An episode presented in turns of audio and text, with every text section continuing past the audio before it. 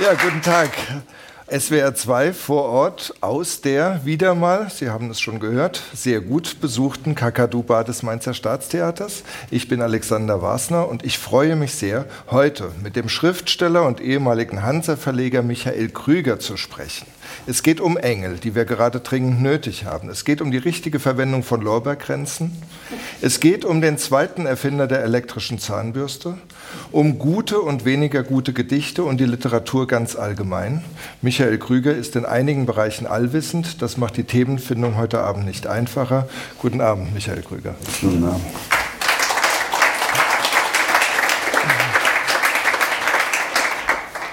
Sie beschäftigen sich mit Büchern. Sie schreiben seit ungezählten Jahren. Sie sind Verleger des Hansa Verlags gewesen, mussten den ganzen Tag lesen, schreiben jetzt auch, dass Sie jeden Abend ein kleines Bändchen gelesen haben in Ihrer Jugend und so weiter. Das heißt, das ist ja alles eine relativ stille Angelegenheit. Und trotzdem habe ich das Gefühl, dass Sie sich vor Publikum ebenso wohlfühlen. Wie läuft das mit der Abwechslung? Also brauchen Sie das Publikum, um sich dann auch wieder zurückziehen zu müssen oder brauchen Sie den Rückzug? Nein, nein, ich habe gar nicht Publikum. Das ist ja sehr neu, dass ich ein bisschen aus meinem Leben erzähle, weil man mich darum gebeten hatte. Es ist nicht so, dass ich mich darum gerissen hätte. Aber habe zwei Sachen immer gerne gehabt. Das eine ist das Theater und das andere war der Film. Ja. Und als ich nach München kam, vor jetzt mehr als 50 Jahren, da war das Interessante der Film. In München, eine Residenzstadt, eine kleine Residenzstadt, nicht so schön und so begehrenswert wie Mainz, aber eben doch. Eine, das hören wir hier gerne. Eine nette Stadt, wo man mit dem Fahrrad eben von den Pinakotheken über die Oper, Theater, alles in zehn Minuten machen kann. Und in dieser kleinen Stadt entstand innerhalb von zwei, drei Jahren der sogenannte junge deutsche Film. Das war wirklich interessant, als ich nach München kam und äh, eine kleine, winzige Wohnung in Nordschwabing, sozusagen am Ende von Schwabing hatte, wohnten buchstäblich in jedem Haus die Regisseure, Schauspieler, Kötter. Damals gab es noch Kötter, gibt es gar nicht mehr, alles mechanisch gemacht.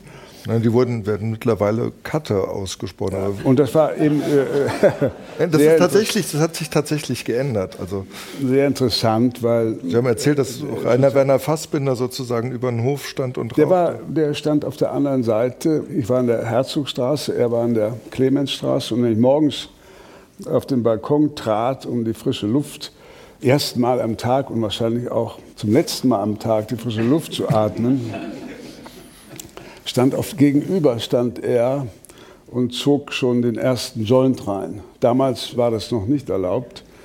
Man durfte auch nicht es anbauen, aber er kriegte das äh, zu. Nein, ich sage das nicht, um irgendeine Anekdote zu erzählen, sondern es ist interessant, dass in einer Stadt mit dem doch sehr konservativen Bayerischen Rundfunk plötzlich alle angezogen waren, die einen Film machen wollten. Und in diesem Viertel von drei, vier Kilometern wohnten, um nur die Namen der Regisseure zu sagen, weil man die noch kennt, eben Wim Wenders, Volker Schlöndorff, Alexander Kluge, Edgar Reitz, Bernd Sinkel und hundert andere. Ebenso gute und wie in der Literatur natürlich auch jetzt sehr viele, die schon vergessen sind. Aber die Alten, die ich auch immer noch sehe, Kluge, 93, der war auch schon hier? Ja. ja. Und schreibt nach wie vor ja. und, und dreht nach wie vor seine merkwürdigen Filme. Edgar Reitz, immer noch aktiv. Ja. Werner Herzog, immer noch schwer aktiv. Volker Schlöndorff noch, hat gerade einen wunderbaren Film gemacht über einen Mann, der Bäume pflanzt. Aber damals war es eben was Besonderes, dass man eine Kamera hatte, kein Geld hatte. Und was ich damals sofort gemerkt habe, weil ich nun aus der Buchwelt kam, es gab keine Filmbücher, weder zur Geschichte, noch zur Ästhetik, noch zur Ökonomie, mhm. noch was ist eigentlich, warum ist ein Film viereckig. Alle Fragen, die mit Film zu tun hatten, hatten keine materielle Grundlage. Und damals gab es eine Zeitschrift, die Filmkritik von zwei Leuten, Jahrgang 29, könnten noch leben, Enno Patalas und seine wunderbare Frau Frieda Grafe. Und mit denen habe ich das erste Filmbuch dann bei Hansa gemacht, das berühmte Buch, Mr. Hitchcock, wie haben Sie das gemacht? Ein langes Interview mit François Truffaut. Mhm. Und dann kamen die ganzen Schriften von Godard und vielen, alle, dann Wim Wenders und manche von denen publizieren immer noch, wie Volker Schlöndorff und Edgar Reitz und vor allem Hat das, hat das eigentlich jemals richtig gepasst? Also hatten Sie das Gefühl, also die, diese Bücher haben mich auch geprägt. Ich habe einiges davon gelesen, wie überhaupt sehr vieles von dem, was Sie verlegt haben, beeinflusst hat und ich es jetzt wieder entdeckt habe, als ich mich damit beschäftigt habe, wie stark Sie, glaube ich, in Deutschland das Geistesleben überhaupt beeinflusst haben mit den Büchern, die Sie verlegt haben. Haben Sie heute noch das Gefühl, dass das damals sein musste, diese Bücher? über Film zu machen? Weil es ist ja immer so ein bisschen so ein Konkurrenzverhältnis zwischen Na, Büchern und äh, Filmen. Also erstmal dachte ich, es ist interessant, dass in Bayern hat man sowieso, ich meine, da muss man immer zur Kenntnis nehmen, da tickten die Uhren etwas anders. Und äh, das war der Grund, warum lange vor unserer Zeit, also vor dem Ersten Weltkrieg, die Künstler nach München kamen. Die gingen nicht nach Berlin. Warum? Ja. Weil die Zensurgesetze viel strenger waren. Ja. Äh, man ging nach München. Die Jawlenskis und Kandinskis, die ganzen Russen und der ganze Ostblock kamen, aber auch aus Schweden, Ibsen und so weiter, kamen nach München. Das war der Fasching, es war eine Kultur, die eigentlich nicht eine intellektuelle Kultur war, sondern mhm. es war eine, wenn man so will, eine künstlerische. Es gab Musik und es gab Theater und Malerei.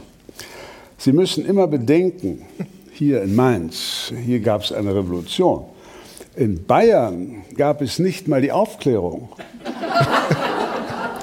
ja, ihr lacht, aber das ist die reine Wahrheit. In ganz Bayern gab es keinen Hegel, keinen Kant. Es gab den späten Schelling, nachdem die ganze Revolution schon vorbei war. Es gab keinen Hölderlin, keinen Schiller, keinen Goethe. Es gab nicht mehr einen Mörike. Der erste bayerische, genuin bayerische Schriftsteller war Ludwig Anzengruber. Ich dachte, jetzt kommt Hat jemand hier Gelächter. gelesen? Den kennt gar keiner. Ich musste mal einen bayerischen Kultusminister korrigieren, der mich fragte als Verleger der großen Jean-Paul-Ausgabe, ob ich etwas zum Jean-Paul-Jubiläum in München beitragen könne. Denn das sei doch der wichtigste bayerische, da hätte mich fast übergeben vor Lachen. Das war ein Franke, der hat mit Bayern überhaupt nichts am Hut gehabt. In Bayern gab es nichts mit anderen Worten. Bamberg zählen Sie nicht. Wollen Sie jetzt damit für sich, dass Sie die Aufklärung nach Bayern gebracht haben? Ja, wir mussten eben aus Berlin fliehen, weil in Berlin gab es für uns nichts zu tun. Wir sagen eigentlich du. Das ist ja. das Komplizierte an dieser ganzen Veranstaltung, das weil das ja eigentlich im Radio gezeigt wird, aber wir kennen uns und sagen du. Also hast du die Aufklärung nach Bayern gebracht? Ja, selbstverständlich, ein Teil. ein Teil das, was in meinen Rucksack passte, äh, aber sonst nichts. Nein, in Berlin war insofern nichts zu holen, als die Verlage während des Krieges und nach dem Krieg natürlich nicht mehr in Berlin waren. Der Rowold Verlag ist in Hamburg, Reklam ist nach Stuttgart gegangen und so weiter. In Berlin die großen Fischer, Kippenheuer, all die großen Verlage waren weg. Oder im Osten, Aufbauverlag Volk und Welt und die großen DDR-Verlage. Aber im Westen gab es gar nichts mehr. Und deshalb blieb mir gar nichts weiter übrig, wenn ich in dem Beruf hätte bleiben wollen und ich wollte, hätte ich eben ins Ausland oder nach Westdeutschland gehen müssen. Und durch einen Zufall, wie mein ganzes Leben zufällig ist, habe ich eine Empfehlung gekriegt für Hansa und bin da gelandet. Einfach durch Beharrungsvermögen habe ich da so lange gesessen. Du hast zu deinem 80. Geburtstag ein Buch geschrieben Verabredung mit Dichtern. Das ist, glaube ich, ein Anklang an einen Dokumentarfilm, den es mal gab. Verabredung mit einem Dichter, in dem du im Mittelpunkt standst. Jetzt heißt es Verabredung mit Dichtern. Das heißt, du hast deine Memoiren verweigert. Ja, weil ich finde, Memoiren gehören sich nicht. Das machen 30-jährige Schauspieler, Fußballer. die dürfen das machen. Oder in Bayern gab es aus dem Wittelsbacher Geschlecht, einen Buben, der war Rennfahrer geworden. Poldi von Bayern hieß der auch noch, der eine Kerl. Und er hat mit 34 die erste Autobiografie geschrieben. Ja. Und mit 38 die zweite. Und weil er doch ein interessantes Leben hatte, nämlich verschiedene Frauen hintereinander, hat er dann mit 40 noch die dritte geschrieben. Und wahrscheinlich sitzt er, während wir jetzt hier sitzen, an der vierten. Und das fand ich immer entsetzlich. Erstens. Zweitens die Vorstellung, weil ich habe keine Tagebücher geschrieben. Ich habe gearbeitet, kam mir nicht in den Sinn. Und ich wollte mich auch nicht messen mit von mir sehr verehrten Größen wie Siegfried Unselt oder Ledig Rowold. Nein. Und ich hatte auch keine Lust, mich in den Keller zu setzen und in meinen eigenen Akten sozusagen mein Leben zu rekonstruieren. Das fand ich blöd. Was ich machen wollte, als das drängender wurde, ein bisschen von dem Glück, das ich hatte und das ich immer noch habe, äh, mit Literatur wiederzugeben. Also nicht nur Glück im Sinne von Lebensglück, dass ich durch glückliche Zufälle einen sehr interessanten Beruf gekriegt habe, sondern auch das Glück, dass ich mit, nach wie vor mit Texten habe. Und diese ganze äh, Diskussion, die wir jetzt führen über Vielfalt und so, und vor allen Dingen natürlich in der, in der Biologie, die gibt es ja in der Literatur nicht. Jedes Jahr erscheinen, ich weiß nicht was, 15.000 neue Bücher und davon sind 500 immer sehr gut.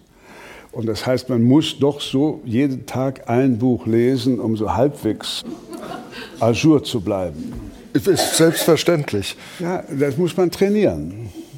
Früher gab es irgendwie eine Zeitdehnung. Ja. Ich weiß noch, als, als Surkamp diese Edition Surkamp ja. auf den Markt brachte, gab so viele neue Dinge zu lesen, auch in der Wissenschaft, Anthropologie, Ethnologie, die ganzen Levi-Strauss-Geschichten, äh, die plötzlich auf dass man am Abend, wenn man nach Hause fuhr, nahm man ein Band der Edition Surkamp mit, Gedichte natürlich auch und Prosa, und las die am Abend, sodass man an jedem Abend ein, wenigstens ein Buch gelesen hatte. Und dann aber auch noch ins Kino gegangen. Und naja, danach ist man ins Kino gegangen oder auf der Hälfte. Ja. Und, oder ins Theater zu Dieter Dorn und den Freunden da. Und danach hat man den Rest gelesen. Ah, ja. Und das ging. Das, das Interessante ist eben, man denkt immer, oh Gott, oh Gott, oh Gott, die Leute, die so angeben, das habe ich nie getan, was, dass sie so viel gelesen hätten. Das kann gar nicht wahr sein. Ich, wenn ich noch eine Anekdote, es gab einen sehr guten Ökonomen in Berlin, Elmar Altvater. Mhm. Er lebt nicht mehr, deshalb kann ich es erzählen. Er lud zu einem Seminar ein und teilnehmen durfte nur, wer eine Leseliste nachweisen konnte, die er selber, Altvater. Und ich habe damals ausgerechnet, hätte ich all diese Bücher gelesen, die er voraussetzte fürs Seminar, und gerechnet zwei Minuten pro Seite eines wissenschaftlichen Textes, hätten eigentlich nur 98-Jährige an dem Seminar teilnehmen. Ja, als ich angefangen habe zu studieren, ist ein Buch kursiert, das hieß Der große Uniplöff. Und da stand genau das drin, wie man sich aus den Fußnoten ja. so viel aus den Büchern ja. holt, wie man es dann braucht. Ja, ich war eben nie Wissenschaftler und musste nie schummeln. Aber der Verlag war die Akademie, hast du gesagt. Der Verlag war für mich eigentlich meine Universität. Ich habe äh, am liebsten sowohl in der Literatur, aber auch in der Literaturwissenschaft, in der Anthropologie, in der Geschichte Philosophie immer mehr gemacht, immer nur die Bücher gemacht, aus denen ich etwas lernen konnte. Und weil wir ja gleichzeitig Gesellschafter vom DTV waren, habe ich also von da sehr viel noch gekriegt. Heute in Taschenbuchverlage sind alle wie aus einer Mangel gekommen, über eine Kante geschlagen. Ganz egal, was du anguckst, das ist wirklich traurig. Damals war DTV einer der großen Verlage. Wir haben Gibbons Geschichte gemacht, ja in zwölf Bänden als Original. Wir haben die große Anthropologie gemacht. Wir haben die ganze biologische Anthropologie, die ganze Portmann. Ich meine, es war es unglaublich, was da. Heute ist von diesem Wissensdurst Und ich will gar nicht sagen, dass die Leute nicht mehr so wissensdurstig sind, sondern es hat sich alles verändert, andere Prioritäten entstanden. Ja, es war ja so ein bisschen sowas. Damals war das unglaublich, was in den, meine ganze Jugend war doch Rowohls Deutsche Enzyklopädie, RDE, mhm. von einem halbseidenen Typen herausgegeben, Ernesto Wirklich? Grassi. Ach so, okay. Der in München Professor war für alte Geschichte ja. und also sehr nahe am italienischen Faschismus vorbeigeschrammt, aber ein sehr kluger und netter Mann. Ja. Und der hat äh, diese, ja, das haben wir alles gelesen. Von Sedelmeier war Band 1, Verlust der Mitte, über die großen Bücher von Ortega y Gasset, Aufstand der Massen. Aufstand der Massen. Canetti, ja, ja. Aber auch Linguistik und David Riesman, die einsame Masse. Nein, das war unsere Universität, für mich jedenfalls, der ich nicht auf der Universität war. Ich habe diese RDE das war eigentlich die Basis von allem, was ich damals wusste, war Taschenbuch. Hast du das Gefühl, das ist so eine Art auch Nachholbedürfnis dann, in dem du da aufgewachsen bist? Oder also weil ja, es ist ja natürlich dieses, ja. dieses Ding nach dem Zweiten Weltkrieg, sozusagen hat man das Gefühl, natürlich. ein Brachland ja. wieder zu besiedeln. Ja, man, vor allen Dingen man, in Berlin, ich bin ja in einem kleinen Dorf aufgewachsen, sechs Jahre lang bei den Großeltern und bin dann erst zur Schule in die Stadt gekommen. Südlich von Leipzig, ja. ja und in dieses etwas prekäre Berlin damals, äh, da wollte man etwas wissen, was über diese Bedingungen, unter denen man lebte, hinausging. Ich habe viele Bücher gelesen, von denen ich buchstäblich nichts verstanden habe, nur um mich irgendwie zu unterscheiden. Das klingt komisch, aber ich hab, weiß noch ganz genau, das schreibe ich auch irgendwo, glaube ich. Ich habe die mit 14 oder 15 die nikomachische Ethik von Aristoteles gelesen. Und meine Mutter hat gesagt, was liest Dem du Alter da? üblich. Ich lese die nikomachische Ethik von Aristoteles. Und was steht da drin? Ach, das kann ich dir doch nicht erzählen. Du hast doch keine Ahnung. Es war der reine. Weißt du es mittlerweile? Mittlerweile habe ich alles von ihm damals gelesen, was mir zugänglich war. Nein, was ich damit sagen will, ist, es gab zwei Versuche, dem zu entkommen. Das erste, einen Job zu kriegen in Westdeutschland. Mein Vater hatte es insofern gut, der war Beamter bei der Post und die Post expandierte und hatte viel zu tun, weil natürlich jeder Brief und jedes Telefonat und so weiter musste ja durch die Korridore kommen. Der hatte viel zu tun und war ein zufriedener Mensch, machte die eigenen Briefmarken für Berlin und war sowieso ein sehr aufgeschlossener, äh, interessanter Typ. Du erzählst eine äh, Geschichte von der elektrischen Zahnbürste. Ja, mein Vater wollte einmal reich werden, kam aus dem Krieg zurück und hat die elektrische Zahnbürste erfunden. Nur leider etwas zu spät. äh, so wie bei Nestroy. Die Phönizier haben das Geld erfunden, nur leider zu wenig. Äh, so hat mein Vater die elektrische Zahnbürste erfunden. Nur dauerten damals die Anträge, die Patentanträge so lange, dass in der Zwischenzeit in Amerika das Patent festgeschrieben war und alles war vergebens. Er hatte einen Freund bei Siemens ja. und die saßen nächtelang, nächtelang um dieses blöde, diese Zahnbürste, eine typische Kriegsheimkehrer-Geschichte, zu entwickeln und haben wunderbare Zeichnungen, die ich kürzlich noch gefunden habe, gemacht, wie man, wie das, das Ding dreht. Und wenn meine Mutter, sächsische Bauerstochter, gesagt hat, also schön sechs, ich weiß gar nicht, warum soll ich die Zahnbürste denn drehen? Die kannst du doch mit der Hand drehen. Luise, du warst nicht im Krieg, war die Antwort. Er hat sein ganzes Geld, alles, was er hatte, also, dass wir überhaupt was zu essen hatten, war ein Wunder, denn alles Geld ging in diese verdammte Zahnbürste. Und zum Schluss kam er dann irgendwann bedrippelt nach Hause und sagte, die Sache ist vorbei und brachte tatsächlich vom Patentamt nicht nur die Mitteilung mit, äh, sondern auch die Zeichnung der amerikanischen äh, Zahnbürste, die dann bei, äh, na, lange Rede, Putzt du mechanisch oder elektrisch? Du musst ein Stück Elektrik in den Mund nehmen, also eine scheußliche Vorstellung. Ich rasiere mich auch immer noch mit Schaum und putze so ah, mit der Zahnbürste, weil Elektrik in den Mund zu nehmen ist für mich einfach, es ist Folter. Ja, ja verstehe ich. Heute Ich fand das jetzt auch deswegen so schön und also nicht nur, weil es sehr unterhaltsam ist, sondern auch, weil ich das Gefühl hatte, es ist so ein Beispiel, dass du relativ frei aufgewachsen bist. Dass da also auf der einen Seite viel erwartet wurde von dir und auf der anderen Seite aber, also man, dazu braucht man ja schon einen gewissen Wagemut, um so ein Projekt anzugehen. Und ja, ich weiß gar nicht. Ich hatte eine herausgehobene Stellung in der Familie. Mein Vater war so klug, dass er angeordnet hat, als ich auf die Welt kam im Dezember 1943, dass ich bei den Großeltern bleiben soll. Weil er wusste, der Krieg ist sehr bald verloren und wenn das der Fall sein wird, wird Berlin bombardiert. Und meine drei älteren Geschwister und Vater und Mutter lebten in Berlin was mein Vater nicht wusste und was damals noch keiner wusste, eigentlich sollte Sachsen und Sachsen-Anhalt zur amerikanischen Zone gehören.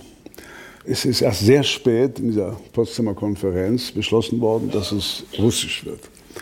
Sodass mein armer Großvater, der ein sehr guter Landwirt war, in Sachsen-Anhalt, schlechte Böden, aber gut für Zuckerrüben und Hafer und Gerste, vier Monate nach Ende des Krieges bereits enteignet war. Und der ganze Hof war weg. Nicht nur der Hof, sondern auch das gesamte Geld, sozusagen die Habseligkeiten, alles war weg. Man hat ihn nicht, wie viele aus der Nachbarschaft, in dem Dorf war er der einzige Großbauer. Man hat ihn nicht erschossen und er kriegte auf seinem eigenen Hof ein Zimmer zugewiesen. Das Zimmer war so groß wie das Podium hier. Da hinten stand ein Bett, ein Ehebett mit der Ritze, wo ich drauf schlief. Hier war ein Tisch mit drei Stühlen. Hinten stand eine Truhe für die Habseligkeiten. Und es gab eine spanische Wand, hinter der sich die Großeltern ausziehen konnten. Das war alles. Es gab ein Zimmer für alles. Klo, Plumpsklo draußen. Und da habe ich die ersten sechs Jahre gewohnt. Der Großvater hatte buchstäblich nichts. Er hatte, wenn er sich rasieren wollte, musste ich in den Hof gehen und unten an der Sense die alte Klinge war. Und damit hat er sich rasiert und das sah aus danach wie ein mittelalterlicher Heiliger. Ja, er blutete aus tausend Wunden.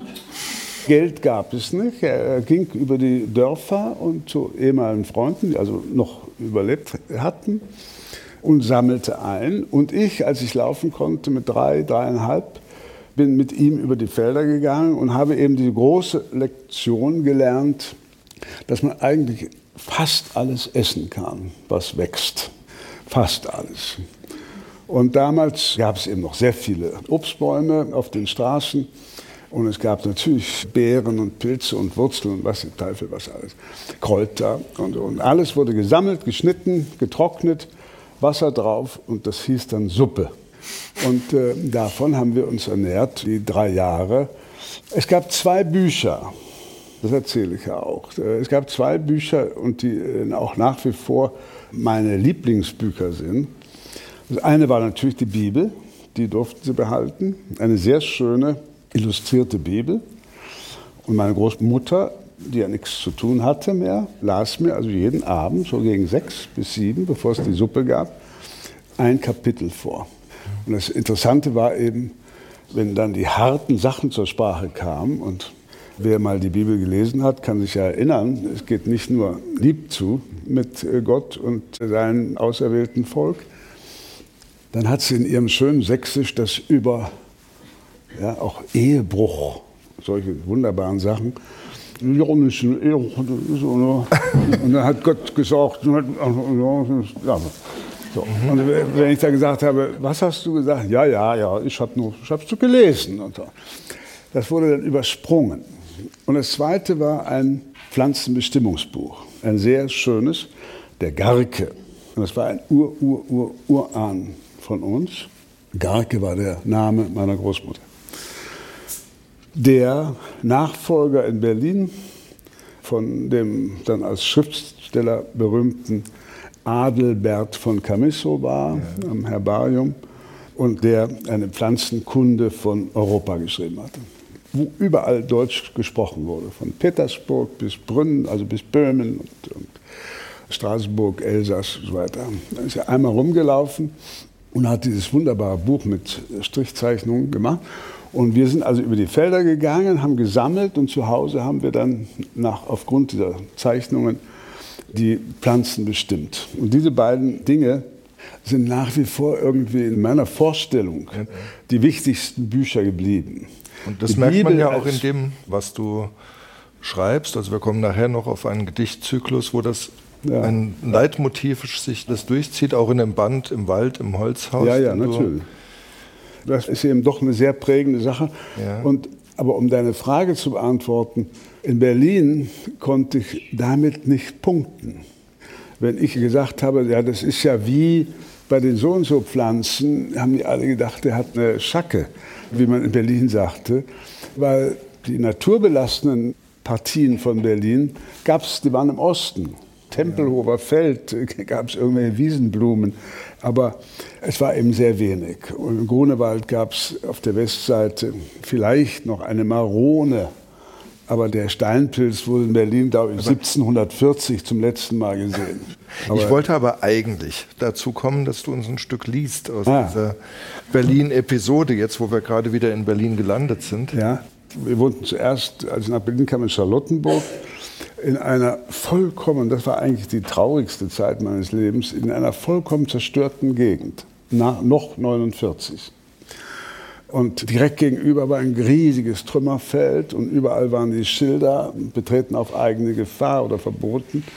Was natürlich dazu einlud, dass wir da alle aufgegangen spielen äh, gegangen sind und äh, vor allem Metallteile finden, die man verkaufen konnte. Mhm. Aber es kam eben auch vor, äh, dass ein Freund von mir eine Hand abgerissen gekriegt hat, weil er irgendeine Munition gefasst hatte. Und also das war ein sehr schreckliches Terrain. Und dann aber ist mein Vater sozusagen aufgestiegen und wir kriegten in einem Vierfamilienhaus in Nikolassee, das ist zwischen Schlachtensee, Nikolassee, Wannsee, einer der mittlere See, eine Wohnung wo wir dann lebten, also bis zur Pensionierung meines Vaters und bis wir dann alle ausgezogen sind. Aber Nikolassee war die unglaublichste Spießerstadt, die man sich vorstellen kann. Auch deshalb interessierte man sich sehr für das, was jenseits war. Und es gab natürlich in Berlin, es gab die Hochschule für Bildende Künste, an der eben diese wirklich ästhetisch äh, harten Auseinandersetzungen geführt wurden mit dem Informell und dem Taschismus und so weiter. Ich sehe noch, der Thieler, der große Taschist, äh, der wurde gezeigt, wie der ein Bild im Tagesspiegel, die einzige Zeitung, die man lesen konnte, wie der Farbkübel über die Leinwand schmeißt und sich dann drin wälzt. Und meine Eltern sagten, also, wenn das noch Kunst ist, und diese berühmten Auseinandersetzungen, während mein Vater mit seiner Frau auf der realistischen Seite, also René Sintenis und das Rehlein und so weiter. Und diese Auseinandersetzung, die gab es in Nikolassee nur an einem Ort, und das waren die Gamba-Stuben. Das war eine verrufene Angelegenheit, die mich natürlich sofort tief angezogen hat. Und geprägt. Und geprägt hat. Soll ich das ein Stück lesen? Total gerne. Wenn ich von einem aufregende Nachmittag im Strandbad Wannsee nach Hause fuhr und es geschafft hatte, mein Fahrrad über die Treppen des S-Bahnhofs Nikolassee zu tragen, in dem es damals weder eine Rolltreppe noch einen Fahrstuhl gab, sollten noch die alten Leute sehen, wie sie nach Hause kamen, machte ich noch einen Abstecher in die Gamba-Stuben am Bahnhof, die in einer umgebauten Garage untergebracht waren und einen wirklich hart erarbeiteten, dauerhaft schlechten Ruf zu verteidigen hatten. Man muss immer bedenken, dass Nikolassee, Schlachensee und auch Wannsee bis nach Zehlendorf sogenannte kleinbürgerliche Wohngegenden waren. Erst in Dahlem und im Grunewald wurde es etwas vornehmer. Da es noch keine wirklich reichen Leute gab, die ihren Reichtum auch zeigen wollten, keine Kunstsammler, Wirtschaftstycoons, Verleger. Axel Springer war die Ausnahme. Dafür liegt er jetzt neben meinen Eltern auf dem Friedhof in Nikolassee. Versammelten sich die Halbex-Reichen im Grunewald. Da wohnte die Preußenfamilie Atze Brauner und Hilde Kubitschek und ein paar Architekten, die sich beim ersten Bauboom eine goldene Nase geholt hatten. Aber bei uns in der Straße höchstens Rechtsanwälte, Beamte, Ärzte, gehobener Mittelstand eben. Hatte einer ein neues Auto, wurde lange darüber nachgedacht, woher das Geld eigentlich kam. War es eine Isetta oder ein Messerschmitt-Kabinenroller? Dieser seltsame Autoersatz auf drei Rädern, den man von oben oder von vorne besteigen musste? Oder schon ein Gogo-Mobil, das auch in geradezu sündhaften Deluxe-Versionen angeboten wurde? Und wenn ein neuer Volkswagen oder gar ein Borgward vor der Tür stand, schossen die Spekulationen ins Kraut. Denn unter normalen Umständen konnte man sich in unserer Gegend ein solches Auto nicht leisten. Auch unsere Lehrer kamen mit dem Fahrrad in die Schule. Im Sommer wurde am Wochenende in den Gärten gegrillt. Da lag dieser beißende Geruch von verbranntem Fett über dem Viertel. Am Bahnhof Nikolassee gab es eine winzige Buchhandlung, die ich einmal in der Woche aufsuchte, um in Büchern zu blättern. Ich habe aber dort nie einen unserer Nachbarn getroffen. Bücher spielten keine Rolle. Von sogenannten besseren Restaurants, in die man am Wochenende, wenn meine Mutter nicht kochen sollte, einkehrte, konnte keine Rede sein. Aber es gab die Gamba-Stuben. Die Gamba-Stuben waren die leuchtende Ausnahme in dieser bürgerlichen Welt. Hier traf sich alles, was zur Bohème zählte ein paar Grafiker mit ihren wechselnden Frauen, ein gut verdienender Tapetenmaler, einige Schauspieler, die ihr Geld bei der Synchronanstalt Wenzel-Lüdecke verdienten, aber von einer Rolle am Schillertheater träumten, und ein paar verkrachte Künstler, die ungern Auskunft über ihre dunklen Tätigkeiten gaben, sich dafür aber umso giftiger über die Frage gegenständlich oder ungegenständlich in die Haare gerieten. Mal du doch dein Reh, rief der beleidigte Taschist in Anspielung auf René Sintenis, dem Realisten, zu, während der gegenständliche Maler seinem informellen Kollegen empfahl, seine Leinwände einfach in den Garten zu legen und drauf zu pissen. Da beide kein Geld verdienten und nur hoffen konnten, von einer Senatskommission zur Förderung der kreativen Künste entdeckt zu werden, die Bilder aufkaufte und damit die Wände der städtischen Institutionen bestückte, musste am Ende immer der die Rechnung bezahlen, der zufällig ein paar Mark in der Tasche hatte. Angeschrieben wurde nicht. Es, vor, es kam vor, dass sich einer der soliden Trinker beim Wirt ein paar Mark borgte, um ein Taxi nach Hause zu nehmen. Aber Geld für Alkohol, das war das Gesetz dieses Etablissements, musste man selber mitbringen. Welche pädagogischen Absichten der fast immer stumme Wirt damit verband, gehörte zu den großen Rätseln dieser wenig einladenden Gaststätte. Der Ton war rau, aber nicht herzlich. Manchmal hatte sich ein Fremder in die Gamba-Stuben verirrt, der dann vor den immer tränenden Augen des Wirts kräftig ausgenommen wurde, um nach der Rückkehr erzählen zu können, er sei ein Zentrum der Auseinandersetzung um die richtige Richtung der modernen Kunst geraten. Ganz toll. Einmalige Atmosphäre, unerhört aggressive Diskussion, aber nie wirklich verletzend.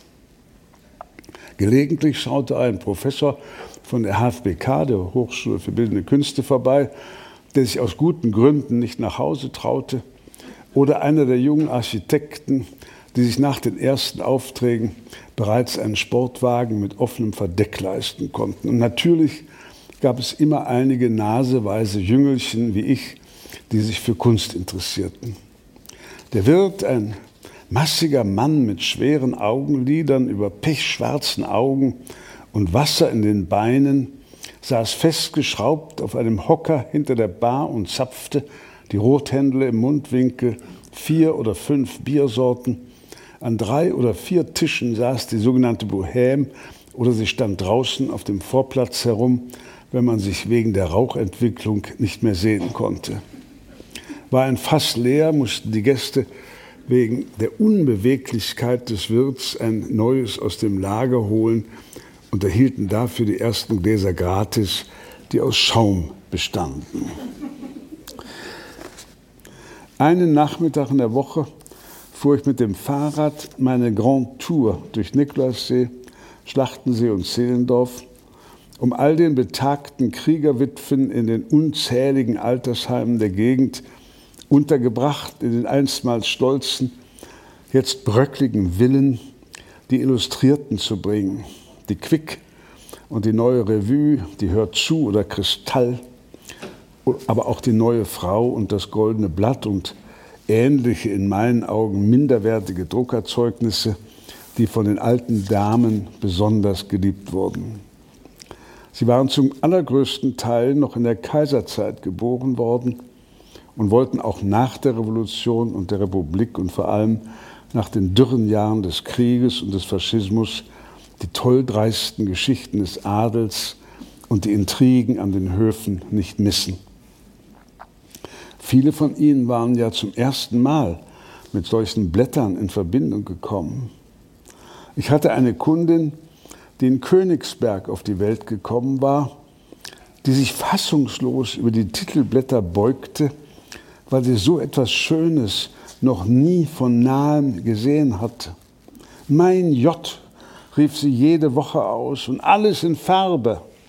Und damit sie auch die anderen Zeitschriften durchsehen konnte, die ich in meinem Sortiment hatte, stand immer etwas zu trinken auf dem Tisch. In Königsberg gab es sowas nicht. Kant hatte offenbar kein Interesse an Frau im Spiegel gezeigt. Frau von Bonin erhielt das goldene Blatt. Frau von Walsleben die Quick und Frau von Doberschütz die hört zu. Gerissene Abowerber, ein Beruf, der damals in Verruf stand und in seinen schlimmen Auswüchsen geächtet wurde, hatten den Alten das Zeug aufgeschwatzt. Und da sie nicht wussten, wie man auch nur ein einziges Abo von den zehn, die sie unterschrieben hatten, wieder kündigen konnte, war mein Rat begehrt. Drückerkolonnen hatten die Omas verführt und ich wusste nur zu gut, wie gern sie sich hatten verführen lassen.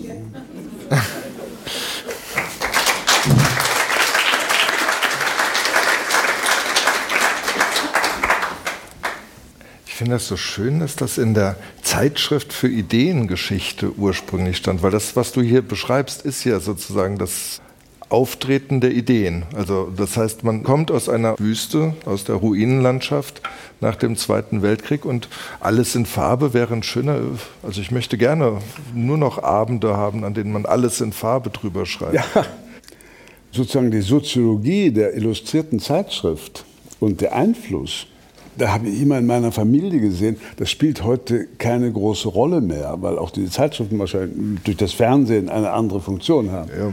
Nur damals, ich weiß noch, also die Älteren von euch wissen das alle, gab es einen König Faruk. Das war eine unglaubliche Type, ein ganz fetter Mann, der immer diesen Fetz mit der Bommel hatte, also so wie mein Vater zum Fasching ging, als Ägypter. Und der wohnte in Rom und von dem wurden Bilder gezeigt, das war heute noch, in einer dieser Zeitschriften, wie er einer Dame, einer Bauchtänzerin, Geld in den Bund steckt. Und das, meine Großmutter, die damals dann in Berlin zu Besuch war, sah das. Und sagte, die arabische Welt ist der Untergang des Abendlandes. Da dicke, alte Könige stecken Geld in den Saum von äh, Bauchtänzerinnen. Das geht einen Schritt zu weit. Und danach beginnt praktisch das Ende der Welt. Und diese alten Damen aus König, das, das muss man sich mal vorstellen. Heute wohnt das reiche Berlin in diesen Häusern. Damals wohnten die alle zum Teil zu zweit, zu dritt, also aus begüterten, großen Häusern stammend, die konnten natürlich unglaublich Geschichten erzählen, die man in Berlin sonst nicht mehr hörte. Mein Vater kam hier aus Koblenz, der konnte Geschichten erzählen vom Studium. wo wir alle immer gegähnt haben. Der Herr Professor so und so, und äh, du weißt, Einführung des ja. bürgerlichen Rechts, ja, ja. Mhm. Kein Mensch hat das interessiert. Meine Mutter konnte schon etwas mehr erzählen vom Land. Aber diese Frauen haben die unglaublichsten Lebensgeschichten gehabt, die man heute nicht mehr hat. Und das hat mich natürlich tief interessiert, also wie man überhaupt erzählt, mündlich. Ich habe ja immer gefordert, heute ist das äh, leider nicht mehr möglich, dass man ein Fach in der Schule hat, erzählen, mündlich erzählen können. Weil das war eigentlich die bitterste Erfahrung meiner Schulzeit, dass wenn man irgendwas erzählen sollte, was man gelesen hat, Kafka, ja, steht da eben da vor dem Tor und kommt nicht hin. So. Oder das Schloss, ja, kommt man, also kommt nicht hin. Oben kommt man nicht hin. der Bau genauso, der Prozess genauso. Und da war ich schon immer affiziert, wenn die anfingen, ihre Leben. Äh, zweitens, was mich damit auch damals sehr interessiert hat, ist, weil das natürlich ein genuin literarisches Thema ist, was lässt man bei einer Erzählung vom eigenen Leben weg? Ja, das ist ja eine Psychologie, eine große Frage. Jeder von uns kann sein Leben erzählen, aber natürlich nicht alles. Und was lässt er weg und was bleibt einem immer? Also erzählt immer diese zehn Geschichten, die dann für ein Leben stehen. Hast sollen. du das Gefühl, dass das dann immer so sozusagen so destilliert wird? Immer, natürlich. Da ist die Psychologie sehr weit, die weiß das. Ja. Aber man hat ja selber, wenn man so alt ist wie ich, dann also viele Lebensgeschichten gehört von Freunden und so. Was erzählen die? Wenn man mit denen zusammen ist und nach zehn Jahren trifft man sie wieder, hat sich das geändert oder ist eine andere Perspektive reingekommen? Mhm. Und das fand ich immer faszinierend äh, bei diesen Damen, die ich da äh, besuchte, dass die alle ein ganz dolles Leben in der Erinnerung hatten. Ich finde es wahnsinnig äh, spannend, was du erzählst und wie du erzählst, weil ich das Gefühl habe, da baut sich auch jedes Mal eine neue Welt auf und ja. Die Welt konstruiert sich. Und du hast dann, das überspringen wir jetzt sozusagen, die kompletten Berufsjahre. Du hast die Aufklärung nicht nur nach Bayern gebracht, sondern nach ganz Deutschland. Hast 14 Mal dir einen Frack ausleihen müssen, um bei Nobelpreisverleihungen dabei sein zu können von Schriftstellern. Man sieht Umberto Eco. Also mein Bücherregal ist zu einem wirklich zu einem prozentualen. Um, um, die, ja? um die Frack-Sachen noch mit einer, mit ja. einer Fußnote zu versehen. Ich musste immer zu der Nobelpreisverleihung, wenn ein Autor von uns gekriegt hat, und es findet immer am 9. Dezember statt, um meinen Geburtstag herum. Das heißt, um diese Zeit beim Kostümverleih, wo ich den Frack gemietet habe, wurden immer die Nikoläuse äh, vermietet. Kalt. Hohenzollernstraße, ein kleiner Kostümverleih. Bitterkalt. Und ich stehe da immer in der Unterhose und warte auf den verdammten Frack, weil der immer angepasst werden musste. Und um mich herum die 100 Nikoläuse. Und die sehen mich da zittern und sagen, sag mal, auf was wartest du hier? Ich warte auf meinen Frack. Warum denn einen Frack? Ich muss nach Stockholm zur Nobelpreis. Ja, ja, ja, ja, ja. Und wenn man aber nicht aufpasste mit diesem verdammten Frack, man ist ja sonst nicht in der Lage, einen Frack anzuziehen. Aber da musste ich es nun anziehen und stand dann in dem kleinen Hotelzimmer in Stockholm und habe diese, besteht ja aus 15 Teilen, Bäffchen und Sachen. Und wenn du es nicht richtig anmachst, passiert, was mir eben bei Hertha Müller passiert ist.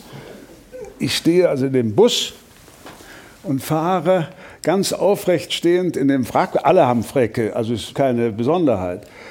Alle fahren dahin mit dem Frack stehe so da und dann setze ich mich hin und der so. Oh, jetzt müssen wir, glaube ich, kurz den Ton. Ich muss jetzt. Ja. Ach so, Entschuldigung. Damit war alles dunkel und äh, und äh, also meine Fraggeschichten sind ein eigenes Buch. Wann, schreibst du es? Naja. Und jetzt kommen wir zu dem Buch. Ist das dein nächstes Buch eventuell? Also das heißt, wir haben jetzt, weswegen wir uns duzen, da gibt es einen Anlass zu. Und wir haben nämlich in den vergangenen zwölf Monaten jeden Monat um den 20. herum ein kleines Gespräch geführt zu einem Gedicht, das du geschrieben hast. Das Thema war Poeta Laureatus. Du warst amtlicher Dichter sozusagen. Es gibt eine alte Tradition in der Geschichte der Poesie und das ist der Poeta Laureatus, also der gekrönte Dichter. Und das war in der frühen Renaissance und im deutschen Hochmittelalter eine große Auszeichnung. Wir kennen alle noch den Petrarca mit dem Lorbeerkranz und auch einige deutsche Spätbarockdichter wie Johann Christian Günther und so weiter und andere, die vergessen sind, wurden also mit dem Ding ausgezeichnet. Das ist dann Vergessenheit geraten, aber in England und Amerika als Tradition wiederbelebt worden vor allen Dingen in England. Und berühmte Dichter in England haben also dieses Amt versehen, ein oder manchmal auch zwei Jahre, und waren verpflichtet, in dieser Zeit, in dieser Wahlperiode zweierlei zu tun. Erstens für die Poesie einzutreten, also in Schulen, Universitäten, Öffentlichkeit. Und zweitens eben zu bestimmten Anlässen ein Gedicht zu schreiben. Also der berühmte Ted Hughes, den viele von euch kennen, berühmter, wunderbarer, großer Dichter, musste dann eben zur Krönung vom König, Königin oder zum Tod von irgendeinem Herrn ein Gedicht schreiben. Das heißt, er musste bestimmte Dinge aus der Gesellschaft, aus der Zeit aufnehmen. Und das ist ja etwas Kurioses, denn normalerweise macht man das ja nicht. Man sagt ja nicht, ich setze mich jetzt hin und schreibe über den Abschied von Kohl oder Abschied von Frau Merkel ein Gedicht. Also und die Diskussion kennen wir nicht. Und die Diskussion Aber, kam auf, als Joe Biden. So, und da ja. hat man es wieder gesehen, als Clinton Präsident wurde, kam der alte, wunderbare, weißschopfige Robert Frost. Mhm. Clinton hat ihn selber angerufen und gesagt, er schreibt wunderbar in seinen Memoiren, er hätte gar nicht anders können. Er war schon sehr alt, war viel älter als ich, ein alter Mann. Und hat da diese Gedichte vorgetragen, die natürlich die ganze Welt. Und jetzt bei beiden war es eine Amanda Gorman, äh, wo ich so lachen musste. Die Rechte, natürlich, weil ihn auf der ganzen Welt dann bekannt war, wurden hier von einem Verlag Hoffmann und Kampe gekauft. Das ist der Verlag früher gewesen von Heinrich Heine. Und jetzt taten die so, als sei das sozusagen, als sei Frau Gorman unmittelbar der Anschluss an äh, Heinrich Heine. In der Zwischenzeit, ein paar hundert Jahre, hat man nie ein Gedicht angefasst, weil das als unrein galt, nicht verkäuflich. Und dann kam eben eine Initiative von einem sehr, sehr interessanten kleinen Festival in Lech am Arlberg, was die meisten von euch wahrscheinlich als Skigebiet kennen, wo aber eben im Herbst immer ein Philosophikum stattfindet, ein sehr interessantes kleines Wochenendfestival, immer zu einem bestimmten Thema. Vielen hundert Teilnehmern. War wirklich interessant und wo ich viele Jahre in der Jury war und das beste philosophische Buch herausgesucht habe. Und die haben jetzt ein Literarikum gegründet und als Beginn wurde ein Poeta Laureatus bestimmt und das war ich. Ja. Und habe jetzt genau bis zum Mit 1. Februar zwölf Texte geschrieben. Nun leider kam eben dieser Auftrag in einem sehr für mich außerordentlich komplizierten Jahr und für die ganze Welt auch. Für mich kompliziert, weil ich gerade aus einer langen Periode von Krankheiten rausgekommen bin und der Pandemie und so halbwegs wieder auf den Beinen war. Und dann kommt der Zusammenbruch all dessen, für das meine Generation gestanden hat, nämlich der Überfall Russlands auf die Ukraine, der Krieg, auch wenn man ihn so nicht nennen soll, aber es ist ein Krieg, ein Krieg gegen alles, was uns inspiriert hat, nämlich ein Europa, von dem Heinrich Böll, weiß ich noch als Schüler, gesagt hat, Europa hört nicht hinter Moskau auf, sondern es geht bis Wladiwostok. Und das ist nun alles zusammengebrochen. Jetzt haben wir einen Kalten Krieg und Europa zerfällt vor unseren Augen äh, jeden Tag mehr. Und, und äh, all das, was innenpolitisch meine Generation, ich sage nicht ich, sondern ich war am wenigsten, ich war sozusagen nur am Rande ja beteiligt, institutionell, indem ich meine Bücher da gemacht habe. Aber was die Generation gemacht hat, die Stärkung der Institutionen, von der Kirche bis zur Gewerkschaft, von den Parteien bis äh, sonst wohin, das alles wird gerade zermahlen und zerbröselt. Und du musstest das dann und ich sollte in Gedichte, Monate in einem kleinen Paradies, habe ein kleines Holzhaus im Süden von München, halbwegs nach Bayern, nach äh, Richtung Alpen und saß da in diesem Haus und sah jeden Tag in den Zeitungen, im Fernsehen, wie die Welt gerade hops geht mit dem Ende jetzt, das wir nun seit einiger Zeit äh, im Nahen Osten erleben. Und keiner von uns wird ja sagen, der dritte Weltkrieg ist ausgeschlossen. Also ich weiß jetzt gar nicht, ob wir noch ein Gedicht hören können. Vielleicht das letzte. Das letzte ist das optimistischste auf jeden Fall. Man kann es auf der Internetseite des mhm. Südwestrundfunks hm. swr.de ganz leicht erreichen, kann sich die Gedichte anhören. Das zwölfte und letzte Gedicht. Januar, Jänner. Jeden Morgen wird ein neues Spiel geprobt, damit hier jeder seinen Auftritt hat. Nur die Amseln, die im Bambus leben, sind als Komparsen immer gesetzt. Heute das große Regendrama, das im April Premiere hat. Es dirigiert der kahle Ahorn, die beiden Trauerbirken tanzen im Wind, die frierenden Haselsträucher bilden den Chor. Und alle warten sehnsüchtig auf ihre neuen Kostüme. Die zentrale Frage des Stücks vom Chor gestellt lautet, darf man von einem Sieg sprechen, wenn man noch nicht verloren hat? Das Land ist verwüstet, die Häuser zerstört, die Zukunft in Stücke geschlagen. Dort, wo die Kirche stand aus gutem Holz, zeugt noch ein Häufchen Asche von ihrer einstigen Schönheit. Aber dann, gegen Mittag, reißt der Himmel auf wie es so schön heißt im Märchen, und einen Moment lang zeigt sich die Sonne. Und auf den leeren Stecken des Hasel leuchten die Tropfen wie Gold.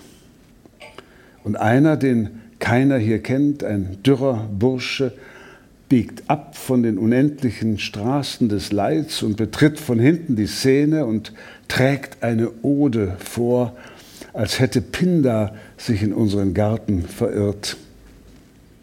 Eine Ode auf die Schönheit in alkäischen Strophen will er uns bieten, ein ganz und gar unverdientes Geschenk.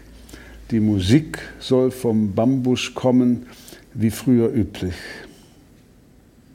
Ist das erlaubt? Der Chor äußert wie üblich Bedenken, stimmt dann aber zu. Und während ich hinter dem Fenster zuhöre, weiß ich, die Vögel kehren zurück und die Ameisen werden wieder die Uhren stellen und die Schweigeminute zum Gedenken der Opfer wird Jahre brauchen. Das war er, der Tag im Januar, an den ich erinnern will.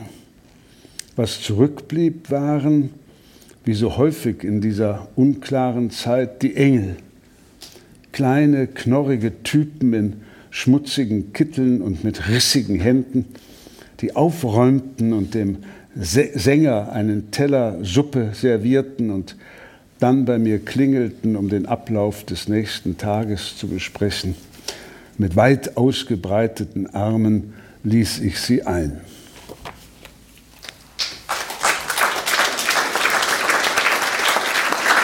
Vielen Dank.